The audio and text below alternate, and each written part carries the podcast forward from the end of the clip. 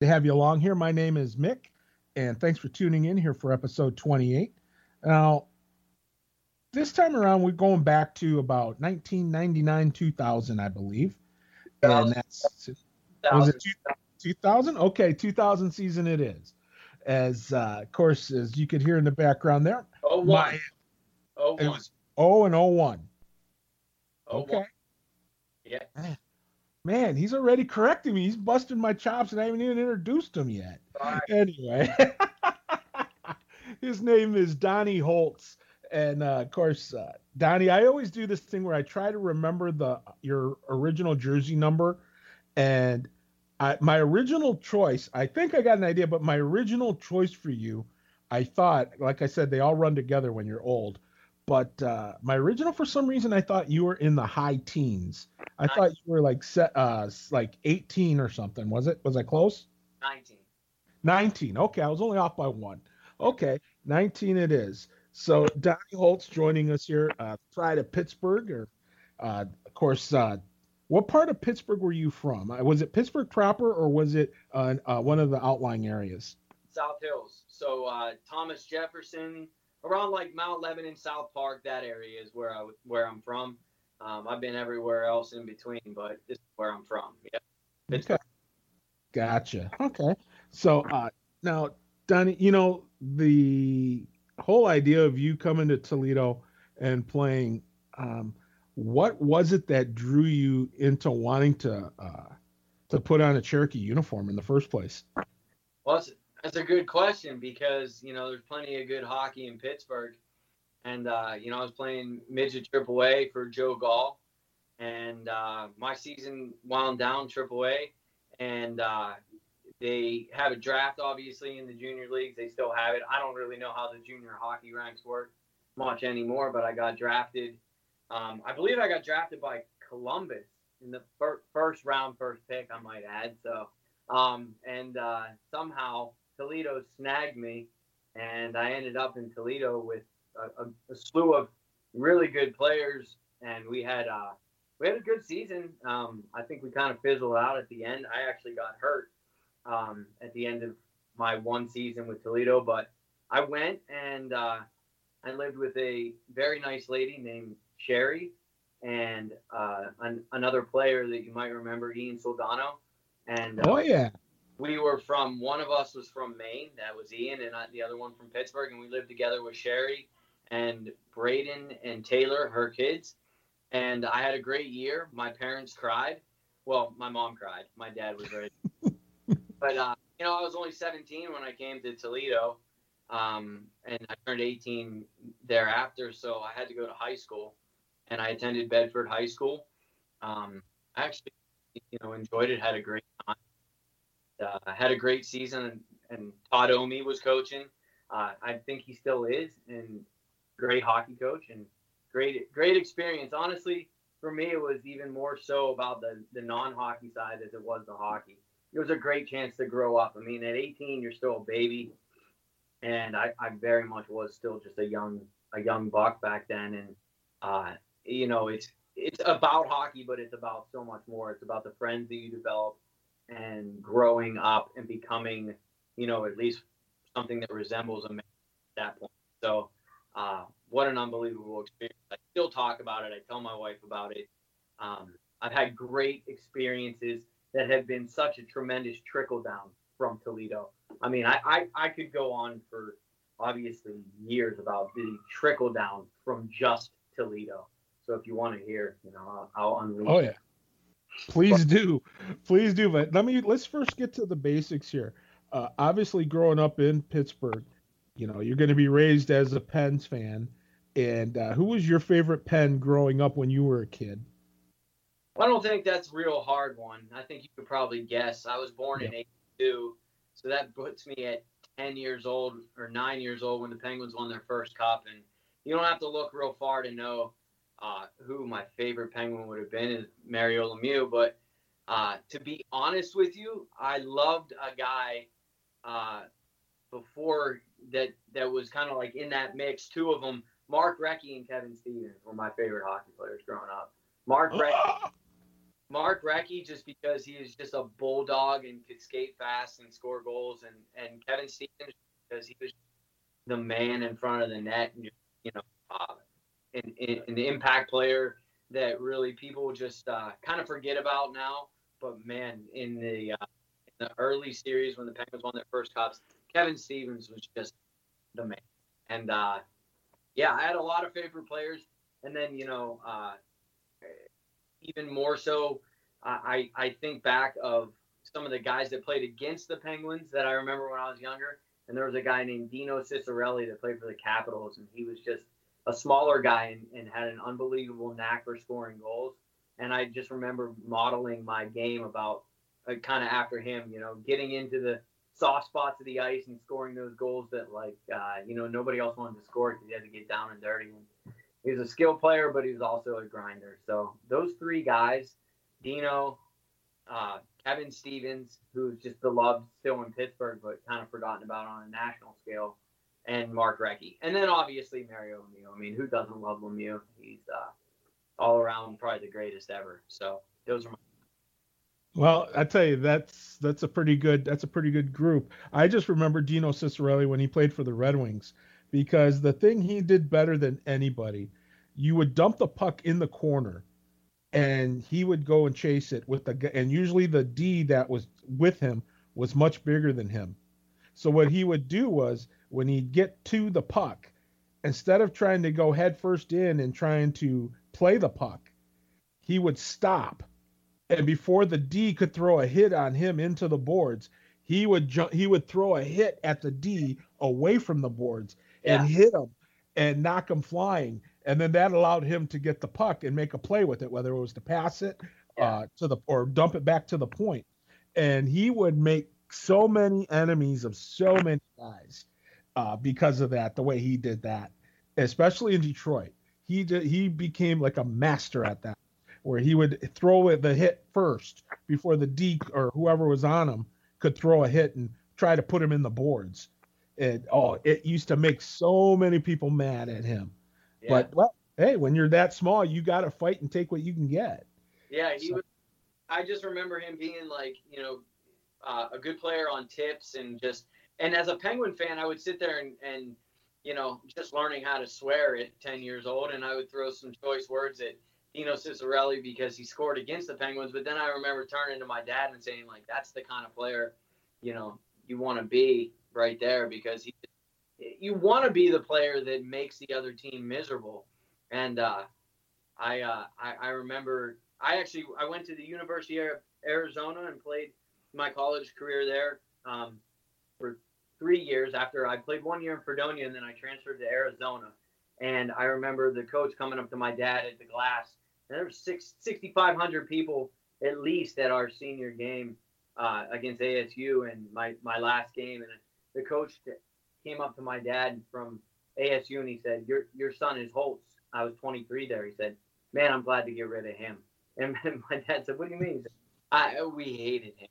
And I and my dad said, "The best compliment you could ever receive, right there, is that you're hated by the other team." And uh, I, but that that was a really nice compliment. Let's go get that steak.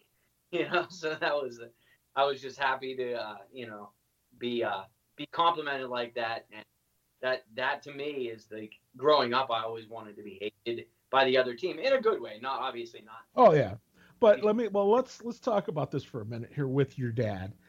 Obviously, you get your love. You know that was handed to you, the love of the game. Uh, how old were you when you first put on a pair of skates? I, actually, I was a little bit of a late bloomer. You might be surprised. My best friend growing up down the street um, was Johnny Zeiler. He played for the Kings for a while, mm-hmm. and he was, you know, an NHLer. Uh, obviously, you know, when we got older, um, he played with the Kings. But uh, he skated, and he grew up two houses down for me, and it was always playing. And I, I was a big soccer player, man. Um, really? Young, I played a lot of soccer, and I played through high school. I loved soccer, and um, well, I was, I would say I was probably as old as six when I put on skates. So I was not like, you know, come right out of the womb and start playing hockey type person. Um, I roller was rollerblading and, and Johnny kind of pushed me into it. You know, he would say, man, you, you, you know, you're just a natural. And honestly, people talk about like when I first went out on skates, I couldn't even stand up. It was not the case with me. I as soon as I stepped on the ice, I was like, okay, let's start playing hockey. And uh, you know, I was a natural. And it's funny because my girls, as soon as they put on skates, I mean, like there was no learning curve. They skate. It's amazing. Wow. And and actually, this is kind of a ridiculous story, but when my grandfather died in 06, my mm-hmm.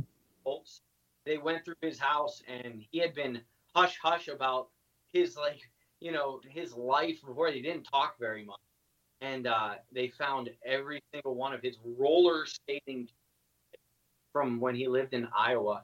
This is crazy. He was like a he was a state roller. So wow. I was not I was not an early bloomer, but skating is something still. I I mean I skate up and down my uh, street with my girls, and people think like, who is that skating up down? Kind of funny, but yeah, it's uh, not not so much an early thing, but but a very natural. Well, okay, so now uh, talk about when you first started playing organized. Uh, uh, did you start out? How old were you when you first uh, started playing organized ice hockey? So eight or nine years old. I mean, I was uh, I started out at Mon Valley, Mon Valley Thunder here in Pittsburgh. Played a year with um, that team. Then I went amateur Pens, and I remember I didn't make the amateur Pens. I got cut, and um, I was like okay with it because I, I had made a, a Penn Sports Cup soccer team, and my dad got me in the car and he's like, well, you know, maybe this year we'll we'll just go back to focusing mainly on soccer, and I, w- I was good with it. And then about uh, a week later, they called and said the kid that had made it ahead of me the last four decided not to play. Was I interested in because I was the first alternate? And mm-hmm. so I said, I think you'd be crazy if you didn't take this chance. Um, our, at that time, RJ Umberger was on that team. There was a lot of good players. Jared Alice. I mean, like a slew of guys in Pittsburgh that you know went on to play some pro and like. Um, so I accepted the last position. I remember I came into the locker room and Bruce Cameron was the coach of the amateur Pens. He was a good coach in this area and threw me a practice jersey. He said, "You lose it, you're cut." Um, and uh, from then on, my hockey career flourished. I mean, I became, I, I went from last to first line in like six weeks, and play, started playing on a line with R.J. Umberger and never left his line until he left to play U.S. Nationals at 17 or 16. That was my line mate, and that's where my hockey career took off. I mean, I, I became skilled, you know, in scoring goals and, and getting assists just off just dishing it over to RJ. I mean, played for the Flyers, obviously. You know, he's a uh, very talented player, and that's where my hockey career kind of took off. My size never took off, but man, my hands and feet, um, you know, I maxed out at five nine, but I, I my my my hands and feet always were, were you know the big part of my game that I could make um, make things happen. You know. Yeah. Now, so you know, you talk about that, and who are? I mean, obviously, your you you your talent got you there, but who are some of the coaches that helped you get there too? That helped you find your way? Uh, Jimmy Lilja, number one. Uh, my Hornets coach from my my early years, from about 11 to 16. Uh, he coached some really great players, and you know, I, I don't know that I would be on the list of greats, obviously, but um, I was definitely on the list of good. And he coached like like I said, the RJs and the Justin Bittners and the Nate Guenins and uh, the guy who played for the Blackhawks. He's younger than me, but uh, what's his name? It's Brandon Saad those guys. Um, and I still see Jimmy a lot, you know, at weddings and stuff like that. And what an unbelievable, he's a legend, an absolute legend in Pittsburgh. And, you know, they call him that. Like, he's just, and he's an absolutely great guy. Never, uh, there's not a selfish bone in that guy's body. He was all about the kids and he was all about the um, progress and, and growing the game for the individuals that, that played for him. Unbelievable guy. Jim Lilja from Pittsburgh, and, you know, and just he's still coaching, I think, or he might be retired now, but um, this you know, Rico played I or at least coach. I think Rico actually actually coaches with him. Rico Day. That's, oh my gosh, I gotta find that guy. Yeah, well, I uh, saw yesterday, Mick. We played in an outing together um, for Bernie Schimmel. I don't know if you know that. Uh, a player from Pittsburgh, good yeah. player. On, um, he has an outing every year, a golf outing, and uh, Rico was there. So, um, but anyway, Rico coached with Jimmy. I think they're. I think he actually married Jimmy's niece, um, if I'm not mistaken. And uh, just the hockey community is such a tight, tightly wound thing. You won't have to look far to find some of these guys. You know, they're right. You can hit a nine iron to them. So, uh, yeah. But back to your original question, Jimmy Lilja, Joe Gall. Um, he was my our midget major coach. What an unbelievable coach. Um, you know, obviously Todd Omi was was a really more so with with uh, Todd. It was uh, more of just a development of character type thing. I always looked at him as like, you know, what a great guy to have when you're away from home. He he grew you up quick, and at the same time, you know, taught you a thing or two about hockey. But man, what an unbelievable guy, a good family guy. And when you look at the hindsight effect of playing for Todd Omi, I look more so like just a great character. Always put his family first, but at the same time was able to find a way to be a great hockey coach at the same time. And to me, that's like what you look at when you look at what kind of person you want to become. And with that, you know, that's how I kind of look at, at Todd Omi. Um, well, To has not changed. He still has that impact. He took uh, he took some time off, and I, I don't know if it was because all what he put into you and more. I'd probably blame Rico Day for that. But anyway, uh, well, truth yeah. truth be told, truth be told though, he did. He took he took some time off to spend more time with the family. And then after a while, I forget how many years it was. It was like I think his wife just got sick of him being around the house. So she's like, "You need to go coach." so he came back and uh, started coaching again, and uh, a while back, about five years ago, and or maybe about seven years ago, came back and uh, started coaching again. And uh, he's been he's uh, he's coaching with Kenny Miller with the Cherokee again this year. Uh, so they are uh, so he's back there where he belongs, uh, in with the Cherokee. And you know, yeah, you're right. I agree with you 100% about character. That guy, yes, he's a character, but he also uh, teaches character and helps develop character. And you nailed it. I mean, he he is. He's one of those guys that if you're going to be away from home, that's the type of guy you want your kids to be around. Absolutely. And I remember, you know, obviously you don't ever have perfect relationships with coach. There's always love hate, but I just always remember saying, you know, like this guy has your best interest at heart, and no matter what, I mean, if you're playing well, your coach is going to love you, and when you're not, your coach is probably going to let you know that you're not playing the way you should. And I feel like he was fair that way. You know, I remember, you know, playing really well at times, and you you you end up on the power play, and I remember playing, you know, iffy at times whether it was because you know you're away from home or you're homesick or you're you know just not playing your best hockey. And I remember you know he was straight up fair about everything. It was like your ice time represented your play. And so with that, you couldn't argue on that front. And the way he treated, or you saw him treat, you know, his wife and his kids, and like you couldn't argue with him on that front. So it's like, you know, at, at, certain points, you just have to be like, you know, you're, you're playing for a good guy, and that's that's in hindsight, especially as a you know 38 year old man now. I look at it and I say, yeah, that's a lot of how I w- would want myself to be viewed by the players, much like he was. You know, and so let's now jump to uh, that.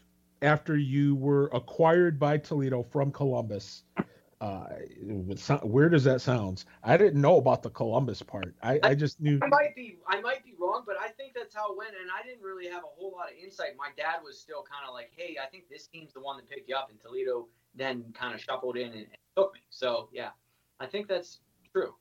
were there any scouts looking at you when you were uh, when you were uh, midget major? Yes, there. I mean, there were quite a few that gave me a look, but the thing is, is that the, the size thing did hurt me, and I didn't want to go somewhere.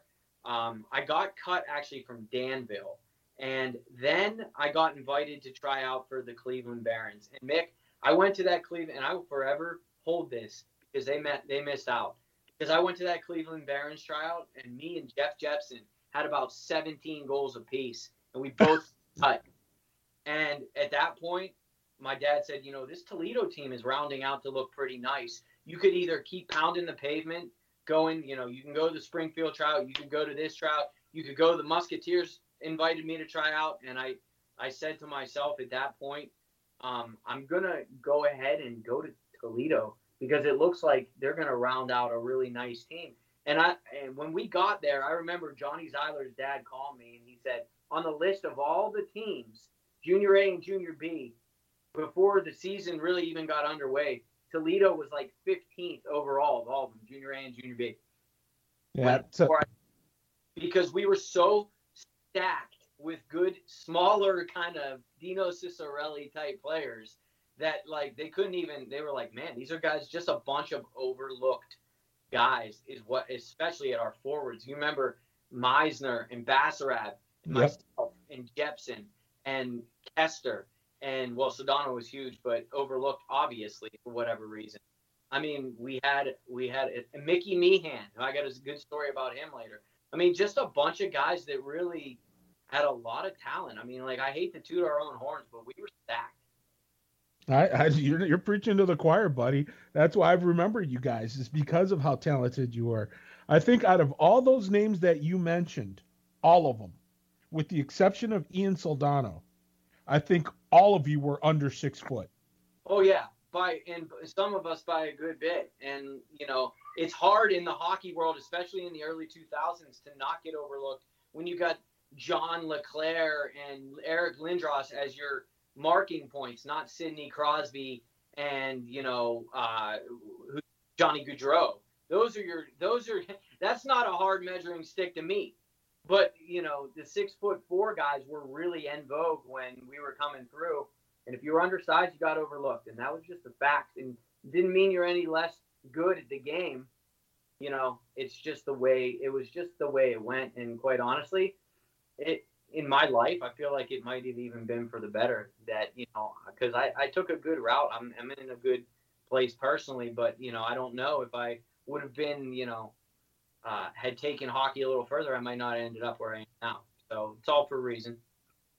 Well, you know, and, and the thing too is, is that you got to play, uh, you got, it, there's an old saying and it's, it, it, it involves minor league hockey, but it's, it's applicable to juniors as well and it sounds bad, but it's not meant bad. And that is this: it's better to be a star among the bums than a bum among the stars.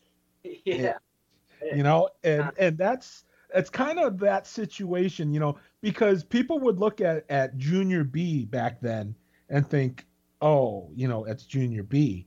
But yeah. the thing they don't realize, a lot of people didn't realize, especially at the time, they did not realize was that a, there weren't nowhere near as many teams as there are now.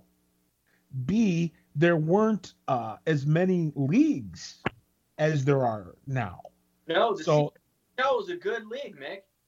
It was a very good league, and the thing is that there were so many guys that would uh, filter down because of the numbers game. So you had guys that should have been playing at the North American Hockey League level or or the USHL level, but because yeah. of a numbers game, you didn't you didn't have as many guys playing. Uh, you didn't have as many opportunities, so they filtered down. So that meant you got some really really good players playing junior B. Oh, and yeah, I mean actually, you know, I was just talking to my little nephew. He's 12 years old, and I was, he was saying, you know, Uncle Donny, like, why why did you only play junior B? You know, and I said, let me tell you something, Emery. You know, junior B, when I was younger, was some pretty good hockey. And you know, oh, it's it's hard to kind of explain, but like I feel like the game of hockey's been saturated with this label of junior A that maybe, and I'm not saying it's not junior A, but it looks a whole lot like junior B did when we played. And you know, you can you can it's like comparing an old player to a young to a to a new player. You can't really compare eras. But all I know is we had some pretty good, fast, and really good goal scoring hockey players that played on that Toledo junior hockey team in 2001. And I'd like to think I was one of them, but man, I was one of them, not the one. You know, there were guys there. We all, I think, were, you know, one, two, three in scoring, and then, you know, somebody else the next week would be one, two, three in scoring. And it was like, man, we had some good forwards. We had some good defensemen, but, you know, I, I think of the forwards because that's what I played. And there were some good ones. You know, and and also, you know, I get this a lot. I've I've had guys from uh, earlier times, your era and before, that have asked me. They've said, "Hey Mick, uh, is the team was our guys in our era, the guys in our era, were they able to? You think they could hang with the kids from this era?" And I'm like, "Are you kidding? No contest, no contest." And that's not a dis- disrespecting the kids from this era. It's just that because there weren't as many teams, there weren't as many leagues, the quality of player that filtered down to try and de- that we had to develop uh, at the at our level, at the junior B level, the kids that we had to develop were kids that should have been in junior A, and uh, and the kids now because there's so many of them, it's that's all it is, and that's due to the popularity of the sport. The sport right. has grown, so you know, hey, uh, that's awesome. I'm all thumbs up for that. And but the thing is, is that uh, because it's grown so much, it also has uh, the the quality of player at the it, and now it's different. There's no junior B anymore. It's right. tier one, tier two, and tier three junior A, and so we're at tier three junior A, and to uh, the the the tier three junior A leagues have exploded. So there's a ton of junior uh, uh tier three junior A's. So it's like yeah, th- and that's a good thing. You know, it's good for the sport to get more kids playing, but it's hard because the kids that play now, um, I think that they're a lot they're they're they're uh, bigger.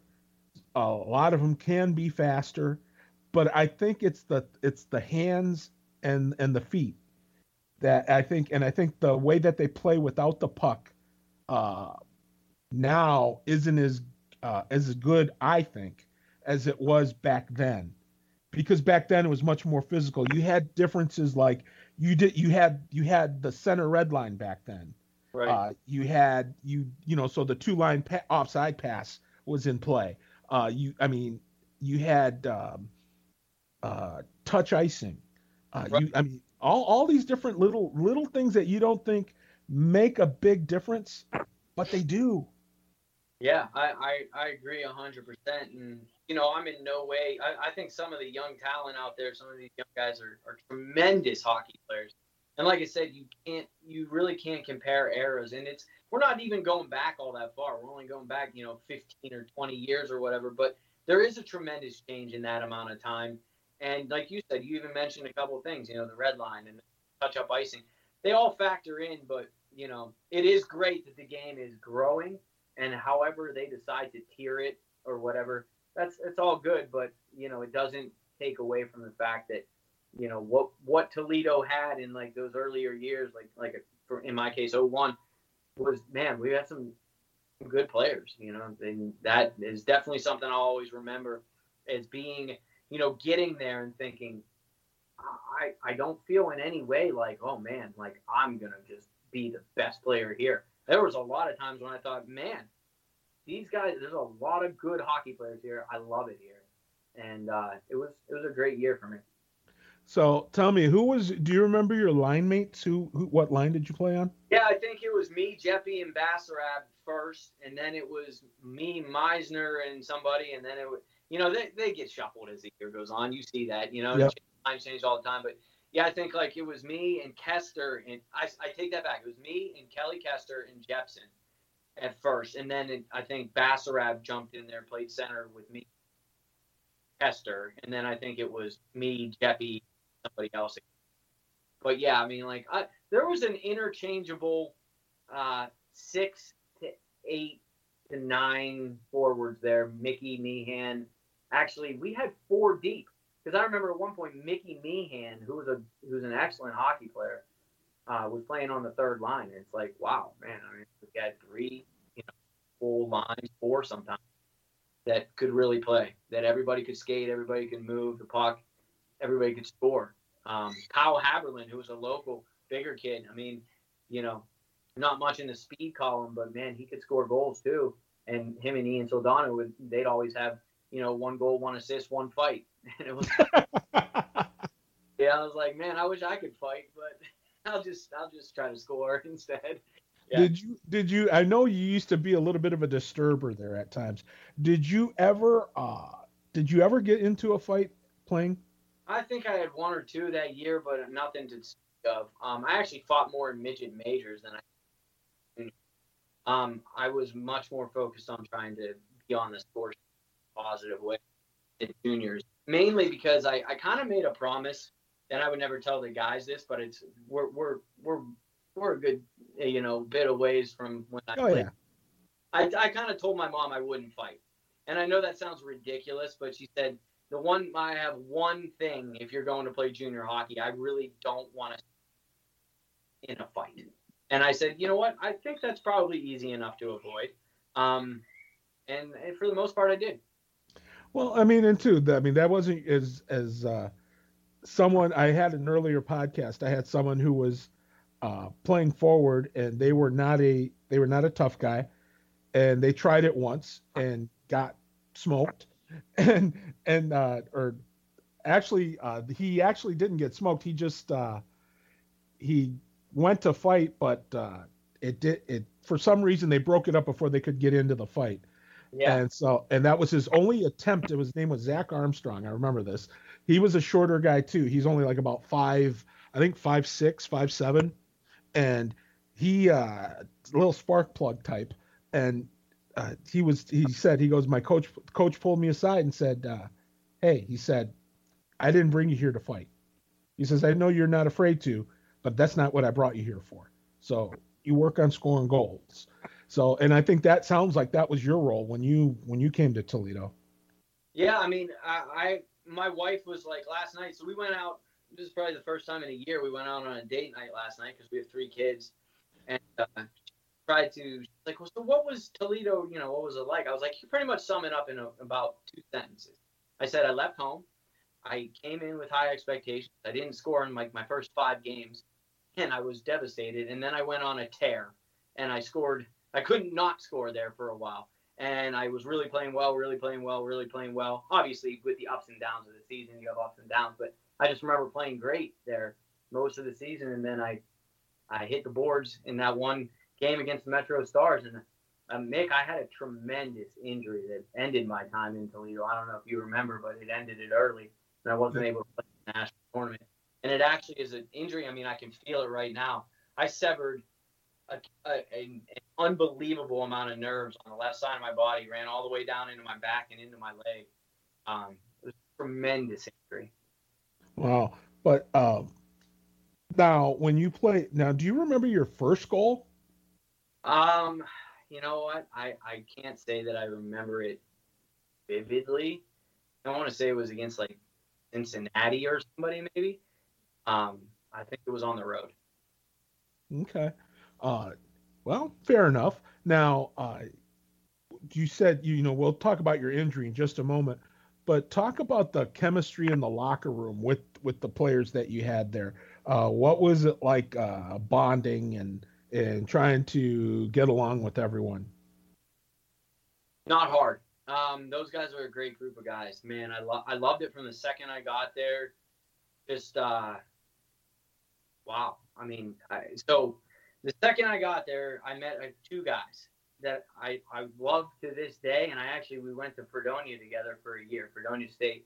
And that's Paul Guthrie and Jordan Levy. And um, so this is this is a story about hockey, but it's not really about hockey.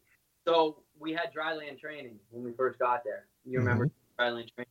Oh, oh yeah. And I remember being ready for that. I was always in good shape, so it was never a problem. I, I you know, I played soccer up until like the week before I got there, so I was in very good shape. But Pittsburgh summers, you know, are hot, and there's a lot of mosquitoes around because of the rivers and the water. And I have a tremendous skin reaction to bug bites. It's something that it's almost embarrassing. But I had my shorts on. Obviously, we're doing dryland training, and I had a short sleeve shirt on.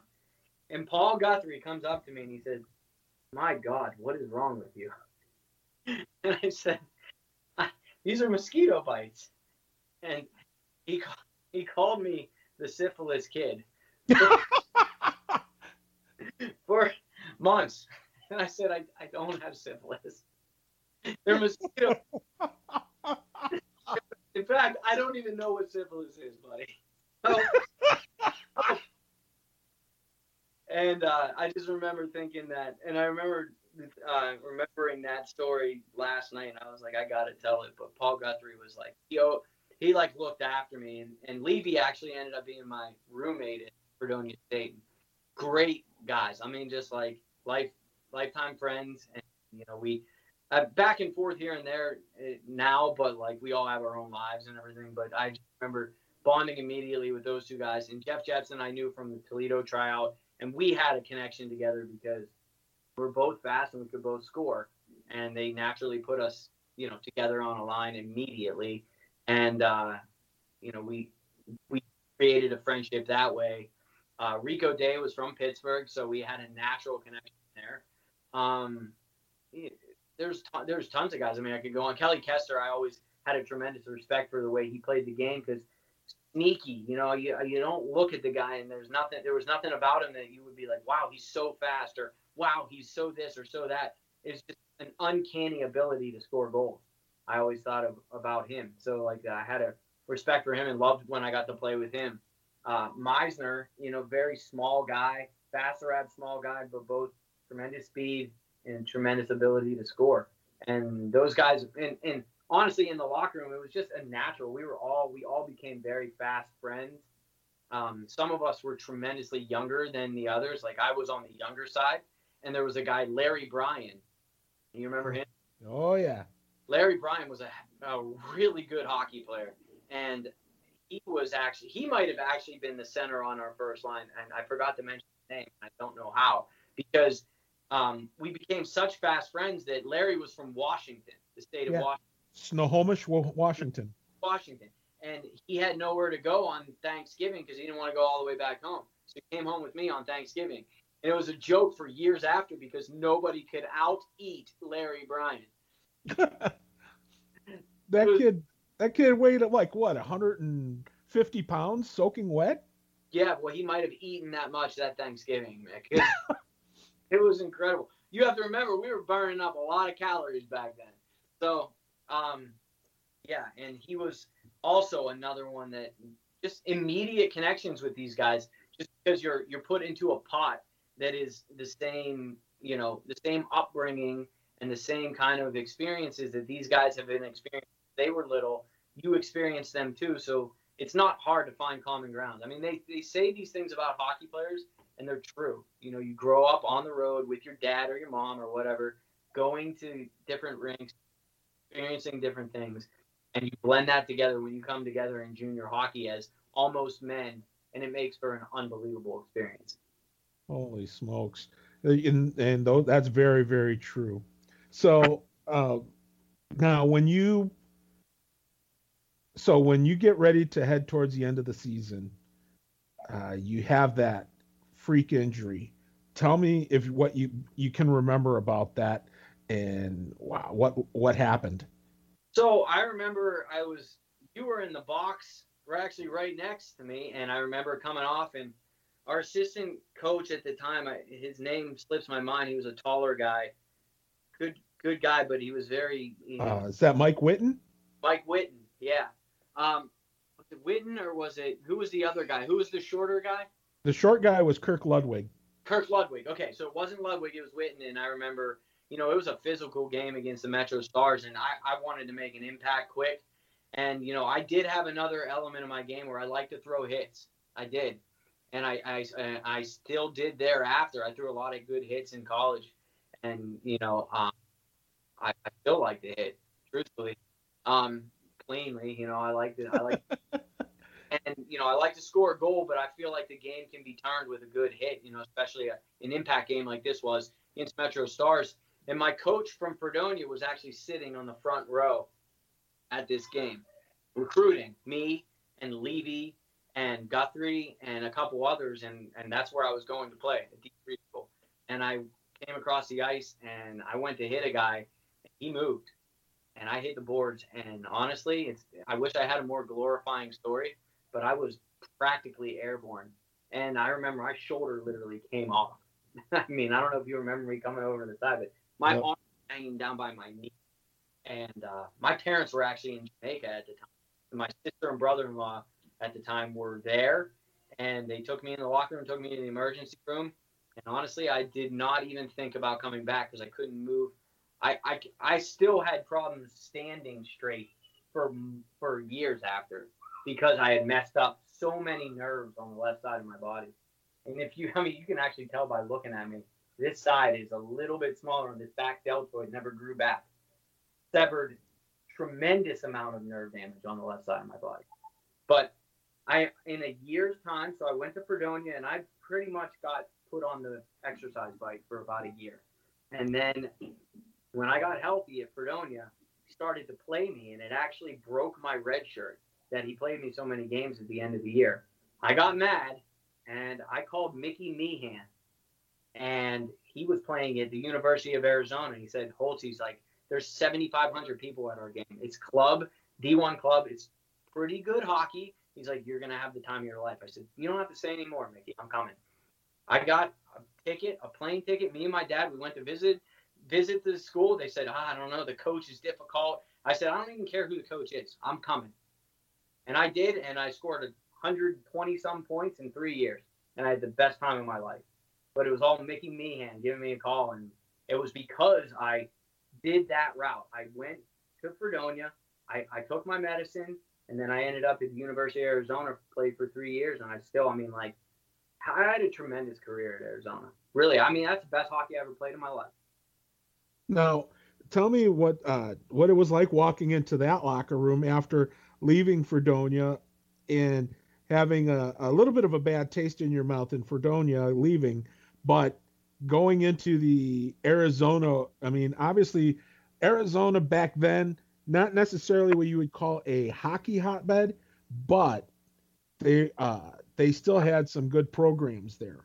And uh, obviously, walking into that locker room, did you have to like basically start over again as far as I'm the rookie here? I am the guy who has to, uh, you know, basically, I'm gonna be the kind of the low man on the totem pole. Not at all. I jumped right in. I honestly, I came in with a borderline arrogant attitude and I it, it was represented in my play. I mean, really, I had been through hell with my injury, and I was done. I was like, I'm just gonna play hockey and do what I need to do, and I, I it showed. I played, you know, next level when I got there because I had I had gone through so much with that injury, you know, that it was like I, I was done playing head games with myself, which happens to a lot of hockey players. You know, you kind of get in your own head and I was I was completely out of my mind. I was ready to go. So no, there was no introduction. I came there to play and be like the guy. Okay. Well, now, uh, how uh, did you get to play on the same line with Mickey when you were there yeah. in Arizona? We did. Yeah, yeah. It was it was great. Actually, that you know Mickey. Um, I think I feel that Mickey got like kind of underplayed a little bit at Toledo. What a tremendous hockey player Mickey Meehan was. I mean, like, really better than me. I mean, I will say, like, he was he had more raw talent than probably anybody anybody that I, I had played with to that point. I mean, he really was a good hockey player, and I think he got underplayed a little bit, but he was good at Arizona, and we, we both we played well together. There was a couple other good guys there also that you know, like we talked about at the beginning, you kind of fall into that uh, hidden gem category, but it was fun, and you know, yes, Arizona would not be considered a hockey hotbed, but I'm not exaggerating on the amount of people. It was ridiculous how many people were there, and I don't think they knew a thing about hockey, but no one cared. I was gonna they, say they were just having a good time, and know, I remember my dad sitting up in the stands. He said, "I don't know how you found this place, Don, but I think you made the right decision." Because there's some seriously good-looking girls around here, and there's a seriously awesome campus. And yeah, so it's funny how Toledo really led me to go to Arizona. Uh, and I owe that to Mickey me for, you know, making the decision first. His brothers went there. And they they loved it. And so Mickey followed them and uh, me and Mickey obviously stayed in, in, touch with each other. And when I heard you know, Arizona, kind of made me think warm weather and fun. And uh, I tracked him down, and he said, "Get out here." And I thought, like I said, I got out of my own head, and I was like, "Hey, I'm I got an extra blessing here by recovering from this in- injury." And I did it all naturally, no surgery, no nothing. I, I worked out constantly, and uh, wow. that had to be interesting. I mean, to do it all through workout as opposed to you know any kind of surgery, that had I, to be painful. I opted out. Uh, there was a cornerback that played for the Steelers way back in the day that had the exact same injury, and I actually went to his doctor. His name was Rod Woodson. You remember Rod Woodson? Oh yeah, Hall of Famer, buddy. He had the exact same injury, and I went through months and months of therapy, acupuncture to see if my nerves were ever going to come back. And once I realized they weren't, I went to this doctor, Charles Burke, in Pittsburgh, and uh, he was a a really, you know, considered a really good physician. Not much for bedside manner, but he was he shot, and uh, he he kind of got me on the path back to you know feeling out what I could do. And he said that you'll never get, regain those muscles or those nerves, but what you'll have to do is rebuild your body around it to compensate for the strength factor that you're going to lose forever on that side. I still have numbness in my hands and things like that, but I was able to get back to being athletic again. And it was a long road, but it took well over a year. Wow. Yeah. So now, so so then you make the like I say, you transition over and you play into uh, at Arizona.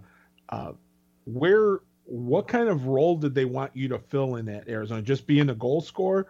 Did they want you to be a leader? Did they want you to, uh, you know, alter anything as to who you were as far as the type of player you were?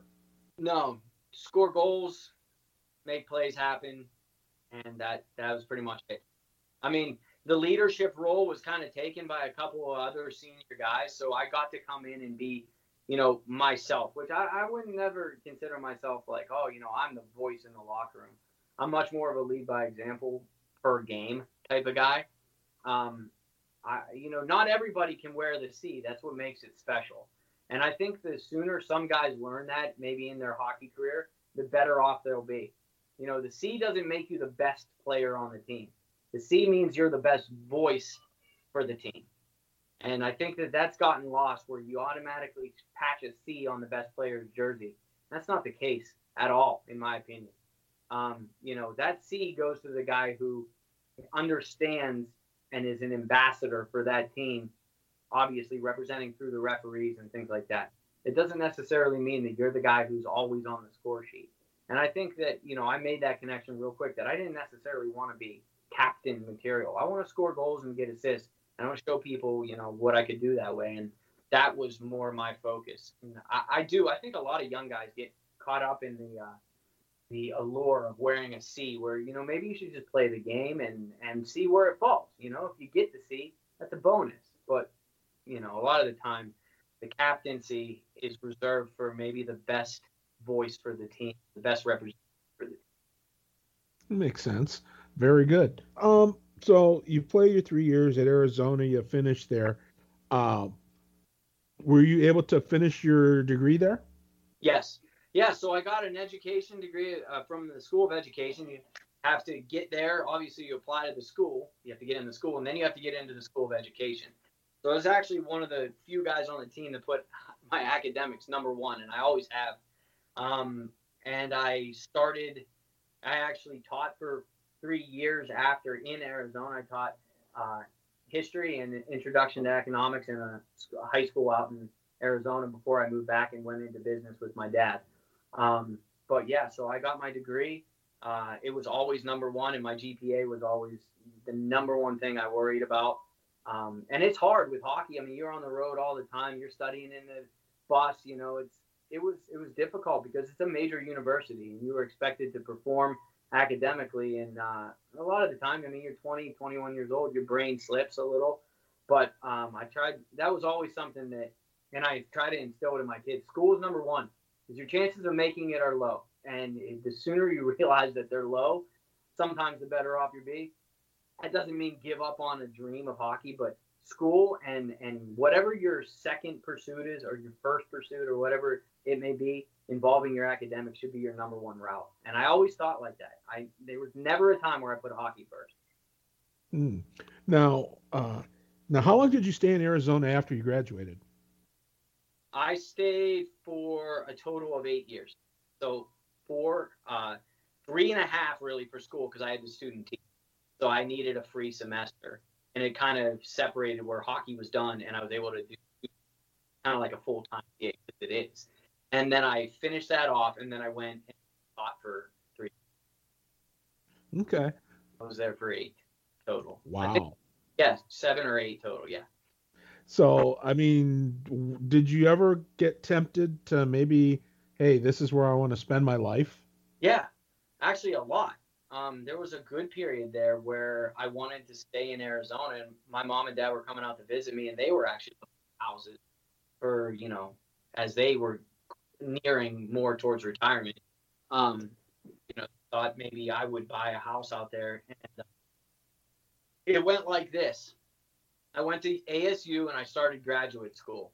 And I tried to, I applied for in state tuition because I worked there. I rented a home there. I was living there. I was a, I was an Arizona resident by all definition except for theirs. So I went to court. I would joke about it. I called Donny Holtz versus the state of Arizona. And they rejected my residency. Oh my and God. The reason was that you're gonna you're gonna leave. I said, Well, I am now. And so I ended up leaving Arizona because I couldn't get in-state tuition at uh, Arizona State for my graduate degree, and I wanted to pursue my graduate de- degree. So I applied for. Uh, I went to school of journalism and mass communication at Point Park University, downtown Pitt, and I applied to that school. It's a very, it was a very good program, and I ended up getting my master's degree from there and moving forward. Wow, that's awesome, though. You know, I mean, but that's a funny story. Gosh, Donny Holtz versus the state of Arizona. Yeah. I love it. My, my mom said, you know, you, you have a you have a flair for the dramatics there. you didn't wrong. I said, I know, but I needed my residency and I didn't get it. So brought me back to Pittsburgh and uh, that's where I am. I met my wife um, in 09 and we got married in 11 and we married nine years, nine and a half or so. And uh, I have three daughters, Avery, Allison, and Claire, and they're the best. And so, you know, that's that's my route, you know. But Toledo really, really gave me a good, strong path to, to where I'm at, and all the people that were there, good people that I still, you know, can touch base with. Um, obviously, life happens, so you don't keep in touch with everybody. But man, what a what a tremendous group of people that I feel, you know, led me on a good a good path. I mean, wouldn't trade it for the world. It was an amazing experience playing and being in the Toledo Cherokee community. Well, tell me some of the stories that you remember. Like, uh, who were the uh, the the some of you said you had a Mickey Meehan story.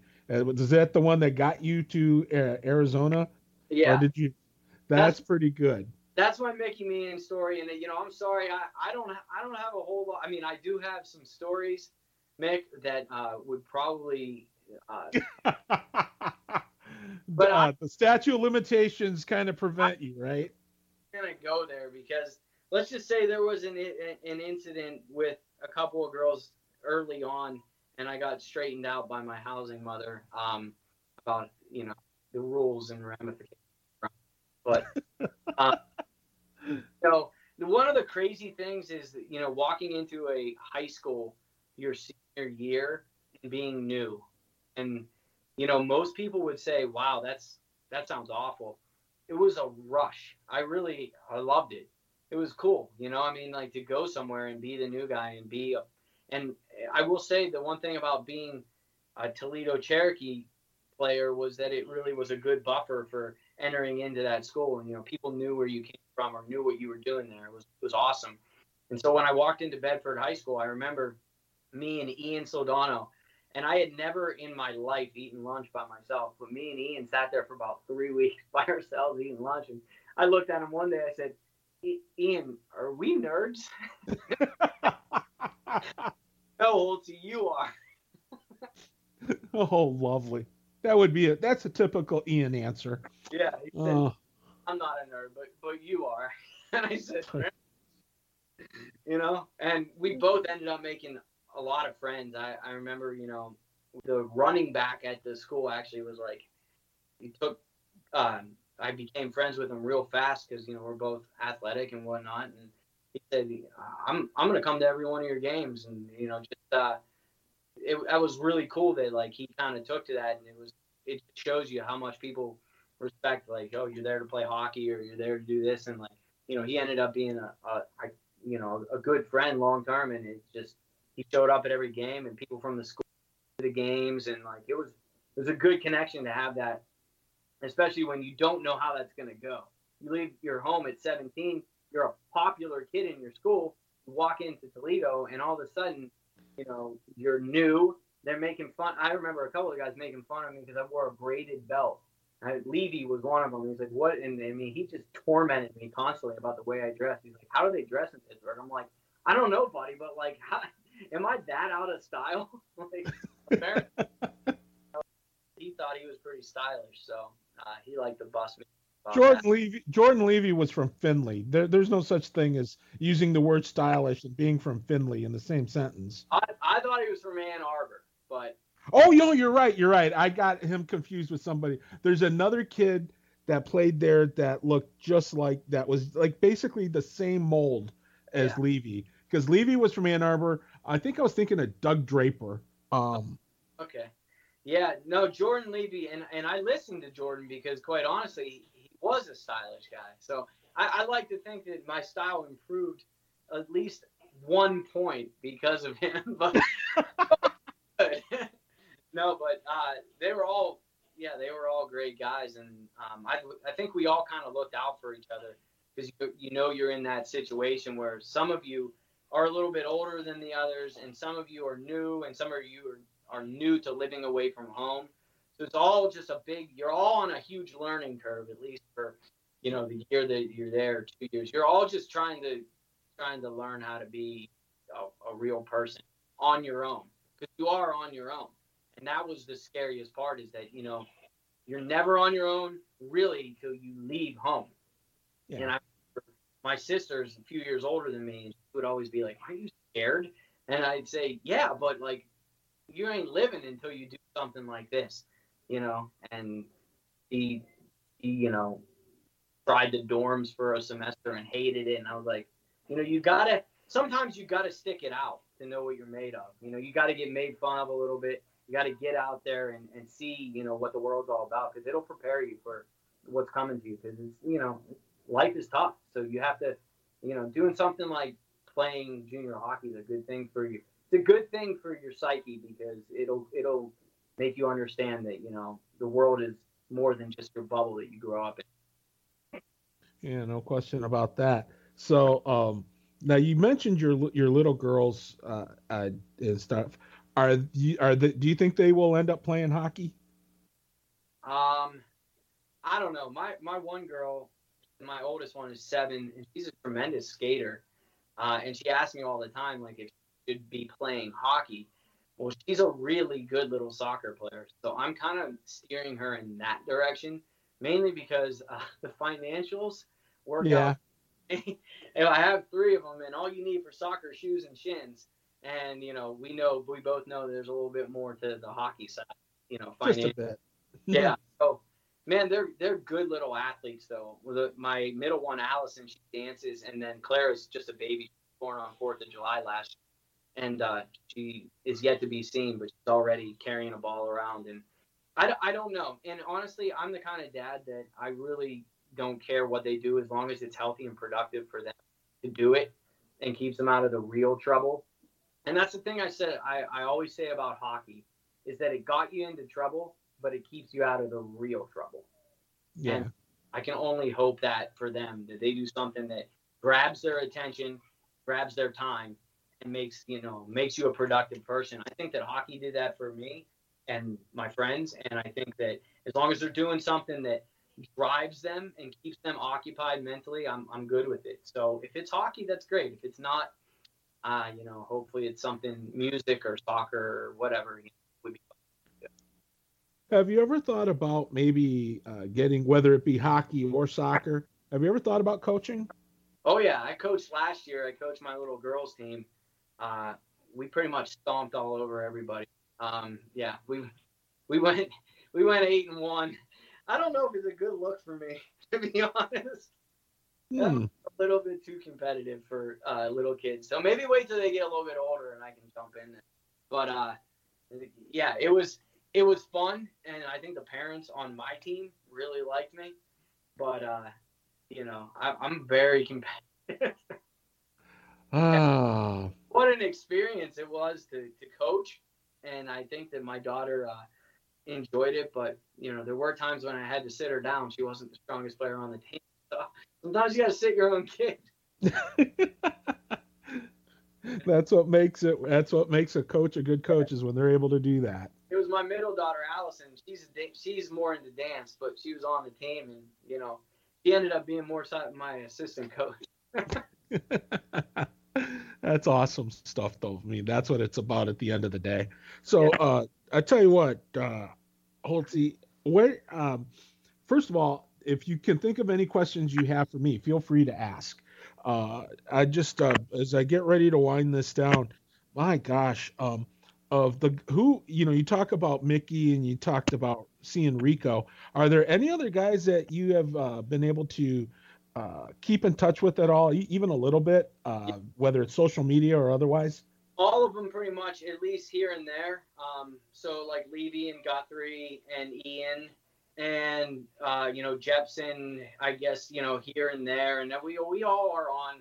You know, you're on Facebook and Instagram or whatever, and so we we are able to at least exchange, you know, I'll, I'll call it exchanging pleasantries. You know, you say hi or whatever. But um, the major person that I was able to stay in touch with post Toledo into college was Ian Soldano, and I'll, I'll, tell you a little story. Is we would uh, Ian went to a school called Weber State, and I went to U of A, and we played against each other in the same division.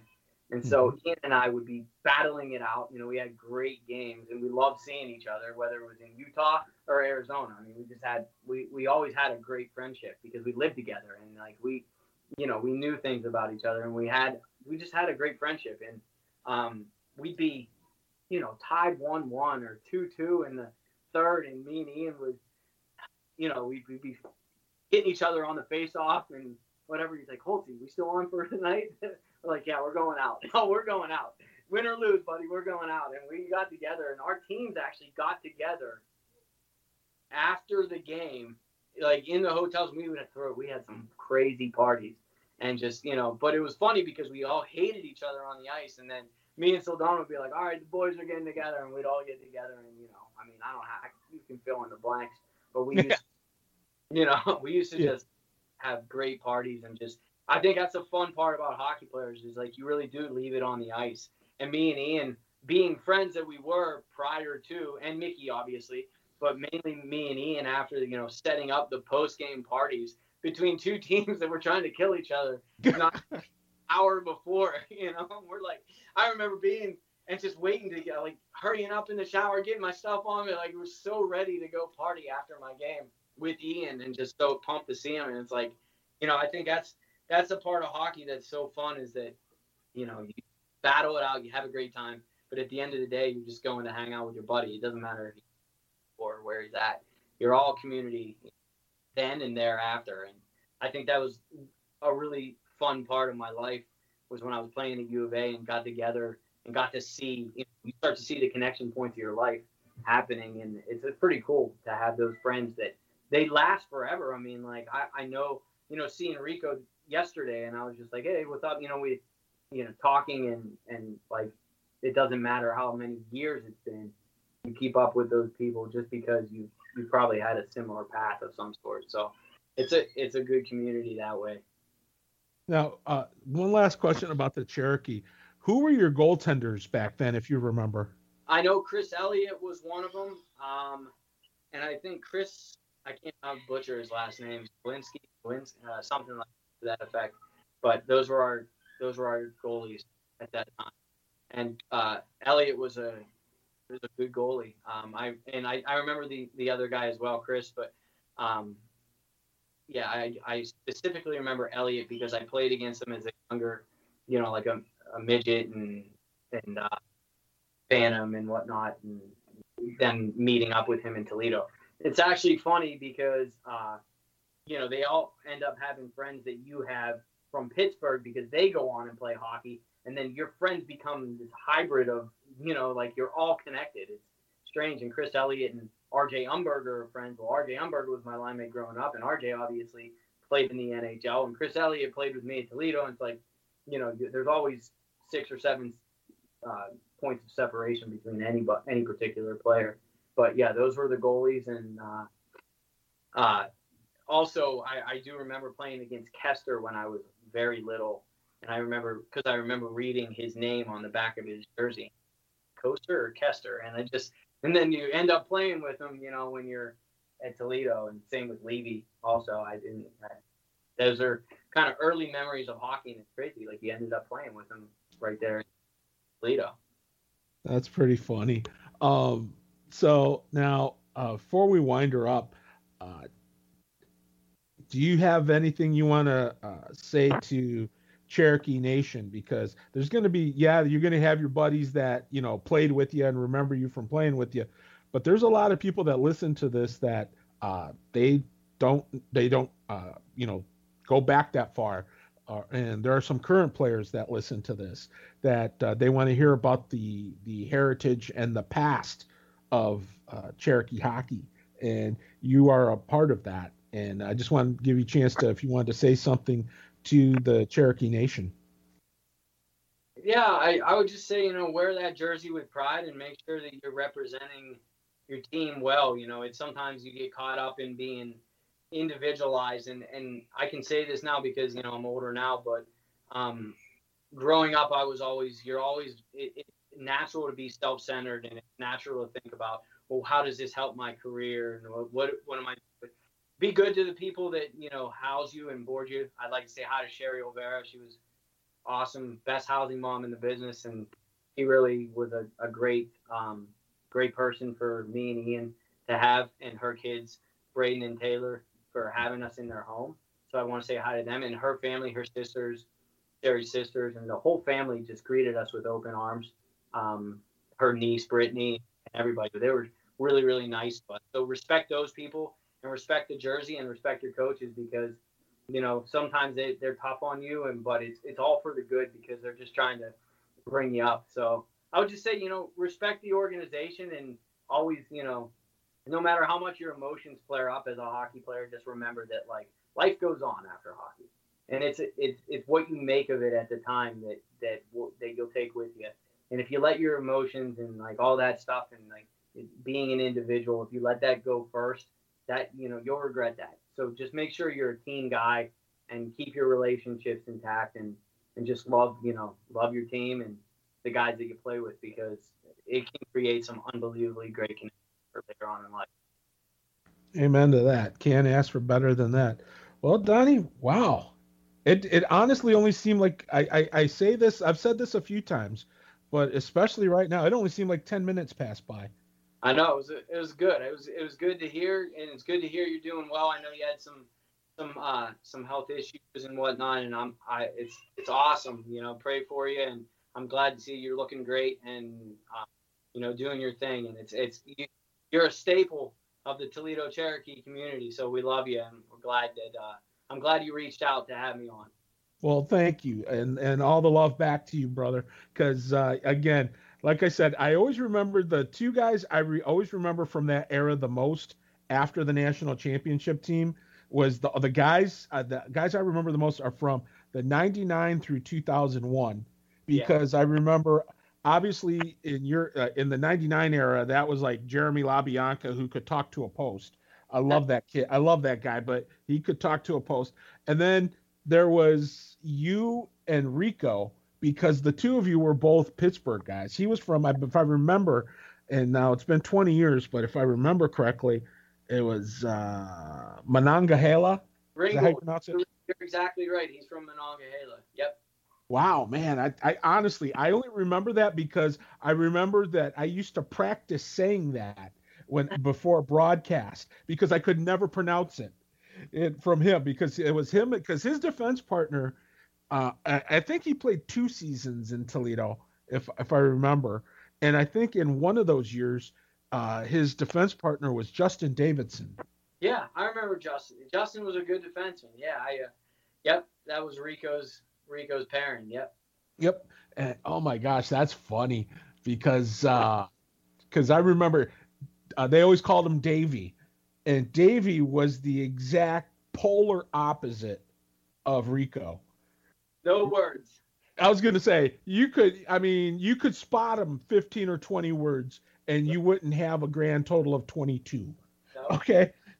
Less but that was Rico. Rico was he he he had an opinion, and he wasn't afraid to let you know it. You know, he would talk at the drop of the hat, and he would drop the hat himself. You know. But uh, Rico's a great guy, great great Pittsburgh guy. He's I I hear he's a good coach and everything now, and comes from a really good family. And you know, obviously, I'm gonna brag up Pittsburgh guys, but Rico's one to brag up. He's a well, he's a good guy. We've had a number of guys come from Pittsburgh. So and he was one of he started you you and he started the floodgates uh, yeah. during that during that decade. It's we had hard. a number of guys that came in from Pittsburgh. Yep. Yeah. We we've got some good good hockey players and I think generally good people come out of Pittsburgh. So can't ask for better than that, brother. Yep. Well, uh, I tell you what, I really appreciate you doing this, man. We had a great time, Absolutely. and uh, I hope you will stay in touch because the other thing I want us to do is when all this COVID uh, stuff is done, I want us to be able to get some of the guys back together again for a reunion. Uh, we'll do an alumni game, sure, but it, it's you know we'll get some of the old guys against the old guys, and then the young guys against young guys. But even if you don't play, the idea is to get you in here so that we can all you know go watch a Cherokee game, have a few pops, and tell some tall tales, and have a bunch of laughs. Good, and I will play. So. well, you're still you're still in pretty good shape, buddy. So I know you you work out a lot. So that's we'll definitely uh, put you in the roster. But right. uh, I I look forward to doing that sometime. And again, I appreciate you doing this, and this has been nothing but fun. And uh, look forward to talking to you again, bud. Thanks a lot, Mick. Take care. God bless you. You too, brother. Amen. And same to you. Well, that's going to do it from here as uh, we thank you for hanging out with Donny Holtz and yours truly.